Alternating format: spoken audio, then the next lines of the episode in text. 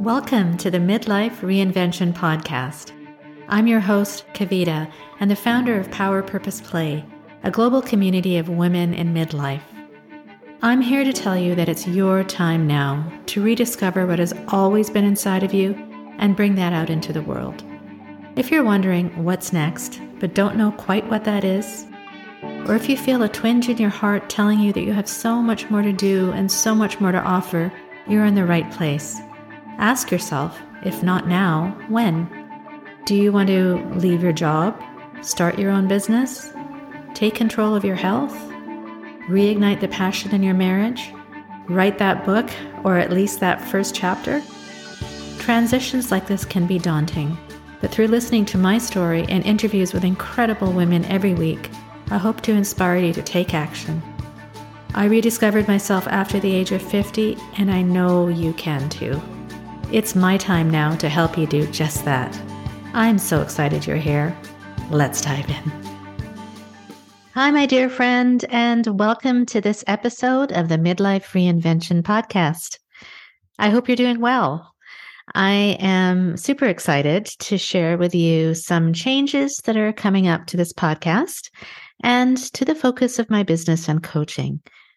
These are all a result of feedback I have received from you and from my clients. And this is all with the goal to serve you better.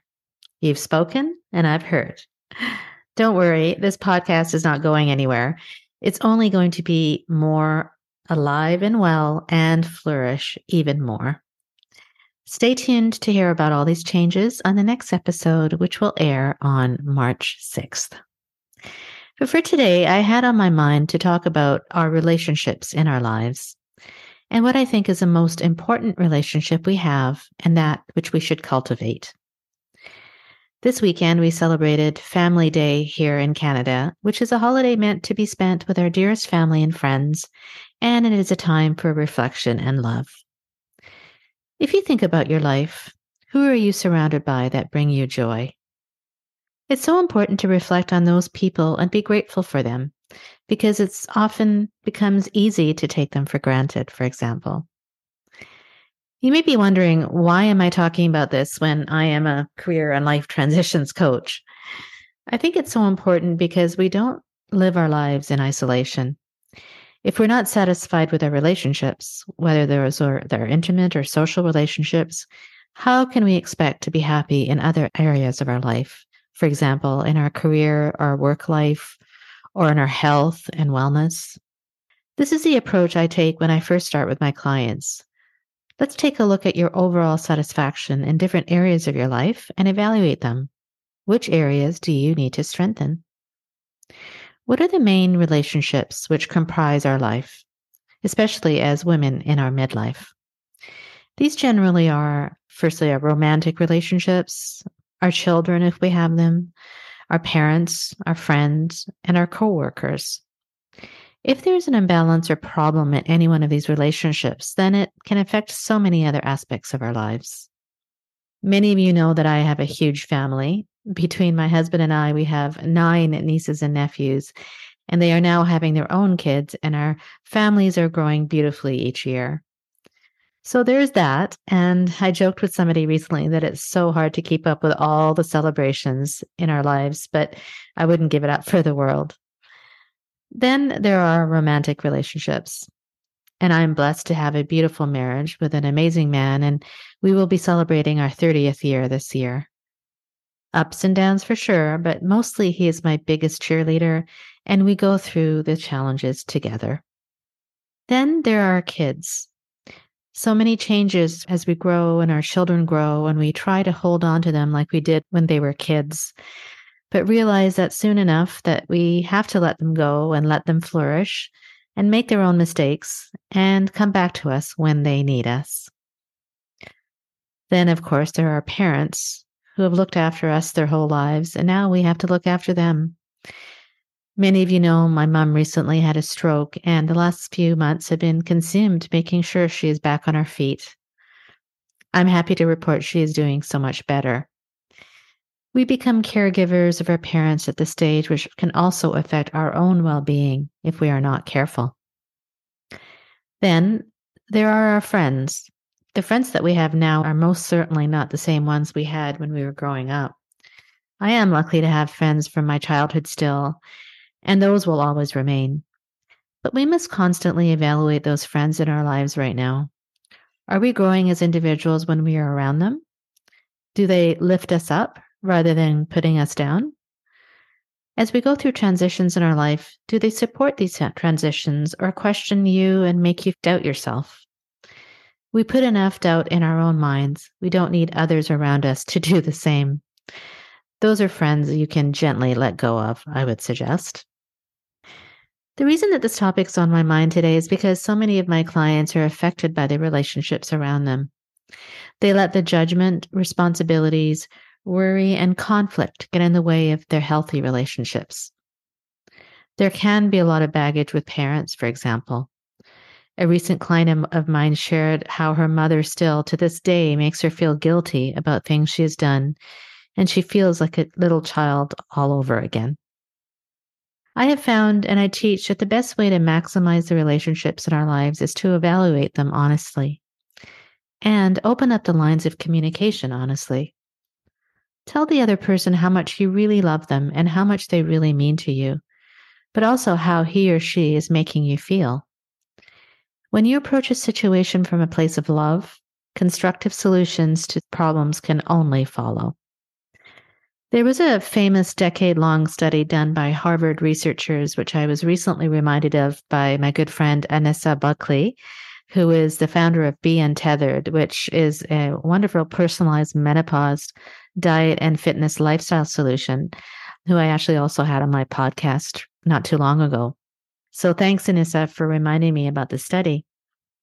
So in the study, it was starting in 1938, Harvard researchers embarked to find out the question to this question and that what makes us happy in life. The researchers gathered health records from 724 participants from all over the world and asked detailed questions about their lives at two year intervals. Contrary to what you might think, it's not career achievement, money, exercise, or a healthy diet the most consistent finding they learned through 85 years of study is positive relationships keep us happier, healthier, and help us live longer. Period. They talk about the concept of social fitness. Much like a living system, our social life needs exercise. They go on to say that social fitness requires taking stock of our relationships, and being honest with ourselves about what we're devoting our time and whether we are tending to the connections that help us thrive. The authors go on to suggest that there are seven keystones of support that are fundamental to our relationships, and I'll, I'll state them out here. These include, for example, number one, safety and security. Who would you call if you woke up scared in the middle of the night? Two, learning and growth. Who encourages you to try new things, to take chances, or to pursue your life's goals? Three, emotional closeness and confiding. Who knows everything or most things about you? Four, identity affirmation and shared experiences. Is there someone in your life who has shared many experiences with you and who helps you strengthen your sense of who you are? Five, romantic intimacy. Do you feel satisfied with the amount of romantic intimacy in your life? Six, help, both informational and practical. Who do you turn to if you need some expertise or help solving a practical problem? And seven, fun and relaxation. Who makes you laugh? Who do you call to, for example, to go to a movie or to go on a road trip with? Who makes you feel connected and at ease? So, there's also a fun exercise which I will include in the show notes from the study where you can evaluate your relationships using these seven keystones. And it will help you identify which relationships in your life you're getting the support you need and those which you don't. If you look at the gaps in the chart, you might realize that, for example, you have plenty of people you have fun with, but no one to confide in. Or maybe you only have one person you can go to for help or that person you take for granted actually makes you feel safe and secure. But I'd like to go one step further, however, and suggest that while outside relationships are, of course, vital as we are social beings, I truly believe that the most important relationship that we need to grow and cultivate is the relationship with ourselves. To what extent do you agree with this statement? I'd love to hear.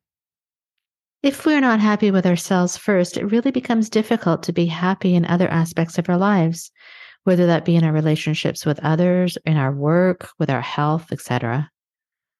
Essentially, if we love ourselves first, the rest will follow.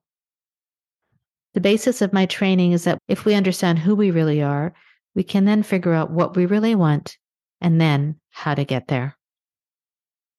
When we have a positive relationship with ourselves, we become more self aware. We know our strengths, weaknesses, values, and goals. This self awareness helps us make better decisions and live a more fulfilling life. When we accept ourselves for who we are, we become more confident and resilient. We are less likely to be affected by the opinions and judgments of others, and we can focus on our own growth and development. And when we prioritize our own well being, we are able to take care, we are better able, in fact, able to take care of others. We are more patient and more compassionate and understanding when we are well rested, well fed, and emotionally stable. When we have a healthy relationship with ourselves, we are better able to set boundaries with others. We know what we need and what we will tolerate, and we are able to communicate this effectively. And when we are true to ourselves, we attract people who accept and appreciate us for who we are. We are able to build genuine connections based on mutual respect and understanding. So, overall, the relationship we have with ourselves sets the tone for all the other relationships in our lives.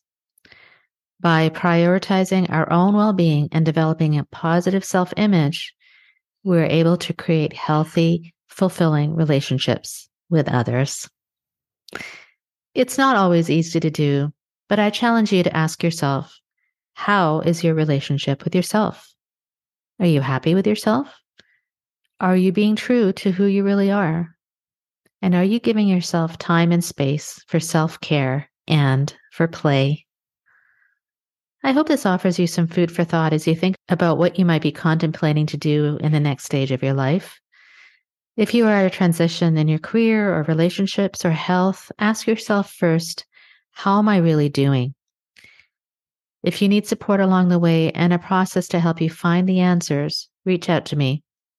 As always, my mission is to guide you to realize your true purpose and potential and to make this next chapter in your life the best chapter ever. If any of this resonated with you and you'd like to learn more about my coaching program called It's My Time Now, reach out to me. My links are in the show notes, and I'm happy to provide a complimentary initial consultation to get you on your path. You can book a free 45 minute call with me through the links in the show notes. Remember to stay tuned for my upcoming exciting announcement coming up in a few weeks. And until then, stay well and stay safe.